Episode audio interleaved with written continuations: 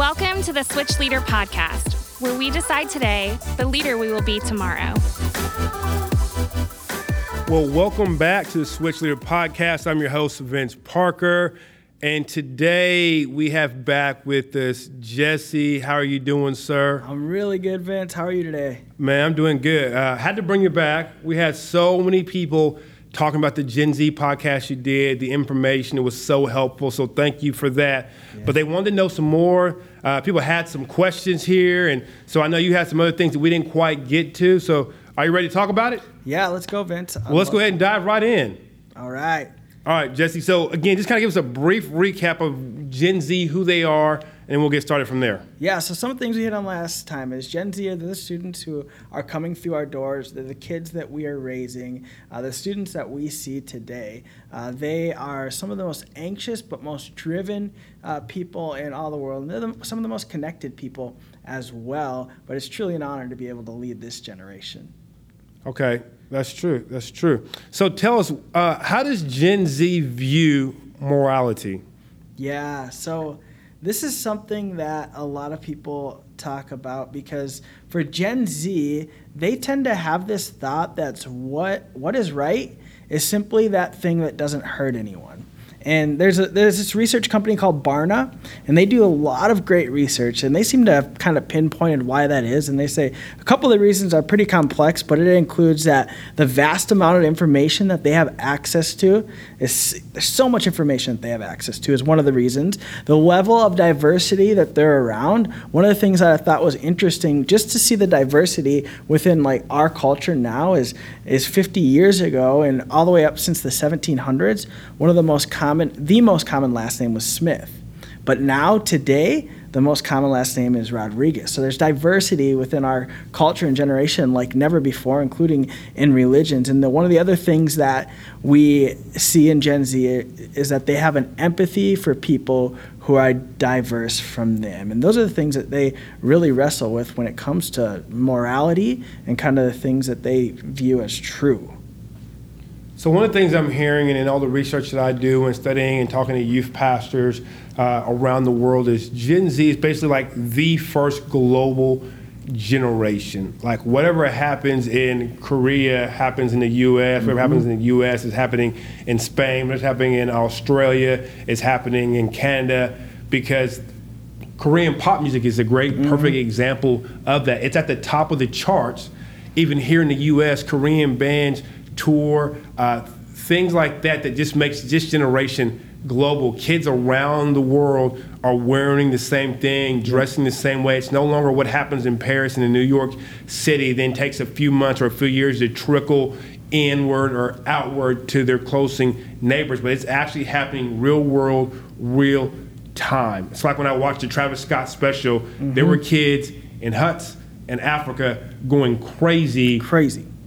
It's just insane. Yeah, it's insane. Just to know, like, uh, I think I saw, I know I saw a stat one time that said by like twenty thirty, ninety-nine percent of everyone will have a smartphone in their hand. And that doesn't just include the United States. It's not saying, but that's everywhere. Like Africa, third world Africa, people are going to be having smartphones, being able to have the same access to the things that a teenager in Beverly Hills, the most one of the most rich places in all the world, and they're going to have the same access as somebody who is raised in third world Africa or even on a remote island just because of the way technology is going. And that's creating, like you said, a global generation of people who dress the same way, talk the same way, and essentially, in some ways, think the same way. That's insane. But yet they each have their own unique identity to, to what matters to them, what's particularly important to them. Insane, crazy. What else do you have with this for Gen Z?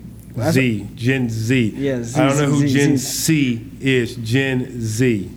Yeah, we haven't uh, haven't had Ch- Gen Z yet. I believe that's coming next. But Gen Z, so one of the other things is we tackle with morality is the view that kind of how they view their um, sex and sexuality. And it's really funny the difference from what we as adults might think is totally opposite of what they're actually feeling and they're actually thinking.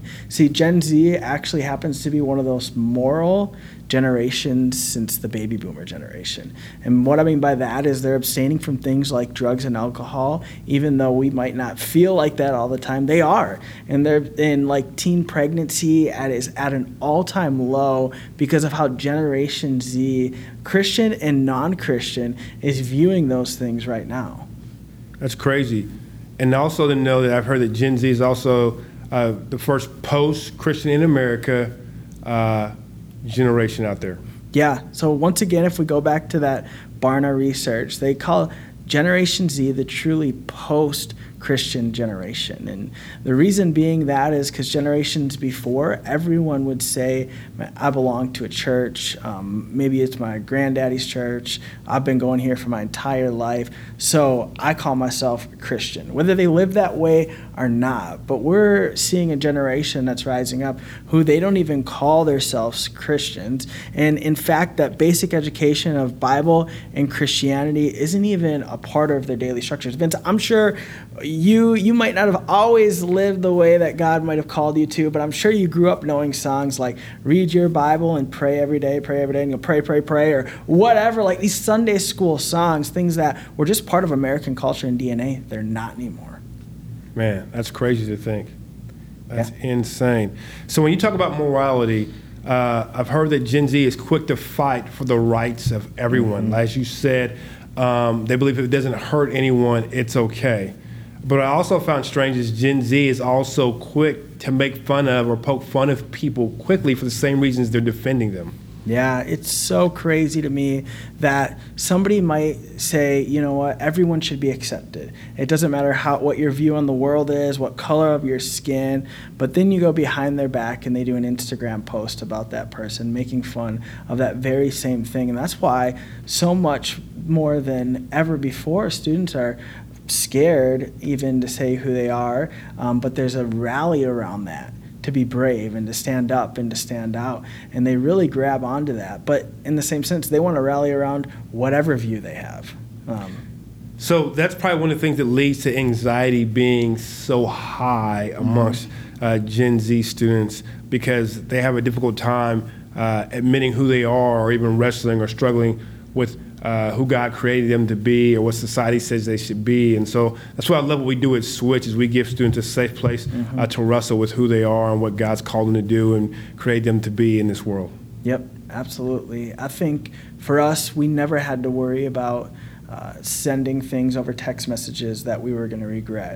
We never had to worry about posting something to the internet that we were going to get made fun of, but this generation does. And I don't envy that at all, because I'm sure when I was a teenager, I would have made a lot of dumb mistakes if I would have had that opportunity. I am so thankful that there was no Instagram, Facebook, or any of that back when I was a teenager, because I can imagine the silly or dumb stuff that I would have posted or sent to other people that years later would have been around that someone can use against me or make me feel bad about. Because with Gen Z, I'm, am I correct in saying that one minute they can hear something, form an opinion about it, and then seconds later post their opinion about it, but yep. now that opinion's out there forever, even though they might change their mind next week or mm-hmm. the next day or the next hour, but because they want to publish and they want to get their opinions out yep. there, they've stated their opinion rather quickly. Yep. And I know that we know that teenagers are so led by their emotions and their feelings. So in a moment of anger, in a moment of fear, uh, they're going to post something that absolutely they're going to probably regret for days to come. I've sat down with many students who sent a Snapchat or who posted on Instagram, but they took it down later, but they're still facing the effects that they that they from that moment, from that moment and the lack of judgment. And for them, it, it's scary. Man, wow. So let's shift gears a little bit. Tell us about Gen Z and when it comes to the Bible. Yeah, so we hit on a few minutes ago a little bit that Gen Z is the first post-Christian generation. And for them, uh, it, when it comes to studying the Bible and knowing the Bible, that there is definitely evidence of There's it's way down from generations before. But what's revealing is how confident teens are in the beliefs that they claim to hold, no matter what they are. The Barna Group, again, points out that while Christian teens, they would describe uh, to them their faith as traditional, that their beliefs in all cases are not Uh, the same as those beliefs of others. For example, only ninety-eight percent of U S teens who regularly attend church, they agree that Jesus is the divine Son of God. So for Christians, that should be one hundred percent across the board. But only ninety percent, ninety-eight percent would say that. Only sixty-three percent say that they're, uh, they aren't very sure about this. And eighty-five percent agree that Jesus was a real person who was crucified by Rome and was actually physically raised from the dead. But only sixty percent say they're sure of that. So they are understanding of what the Bible says about who God is. But for some reason, they're just not sure that that can be proved and that they can actually rest on those truths right now. And so we want to make sure that we provide a safe spot, kind of like we talked about last time. We actually didn't talk about often on this podcast, for students to wrestle with that, because one of the mm-hmm. things that we're hearing, we're discovering, is that students will go someplace, like off to college, join the military, and they'll approach someone and they'll hear that, or they'll hear them talk about it, and they'll be like, man, I don't believe that's true. And now they find themselves in a safe place to wrestle about it, but they don't have the faith of believing in who Jesus is. And so now they're like, I think I want to walk towards you, not because they initially believe what this other person is saying, but simply because they allowed the safe space for them to wrestle what was going on, is that these people were the hands and feet of Christ. They actually loved them mm-hmm.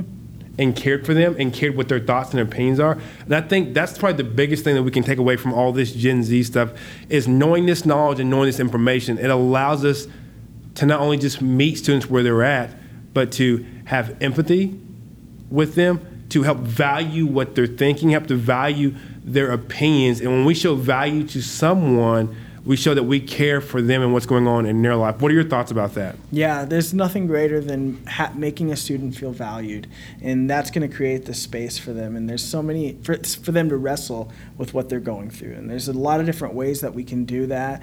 And I just say, like, it all starts with just finding out something about that person. Find out something about who they are. Maybe just find out what's their favorite app, because that's something that students can relate to. I love, I love Snapchat. Okay. Find out how what find out something about Snapchat, and that you can relate to them, so that they know that this is a comfortable and an open place for them to tackle anything that they're going through. Because no longer is it a generation where we can just tell them, well, it's because the Bible says so. They're going to ask, like, why do we have to believe what the Bible says so? And if we allow them to ask those questions, that's where they're going to be able to wrestle and develop and grow in their faith and who they are, and have confidence in who God says he is. That's good stuff. Well, Jesse, thank you for coming back again and being on the Switch Leader podcast. Any final words or final thoughts that you'd like to share with us before we go today?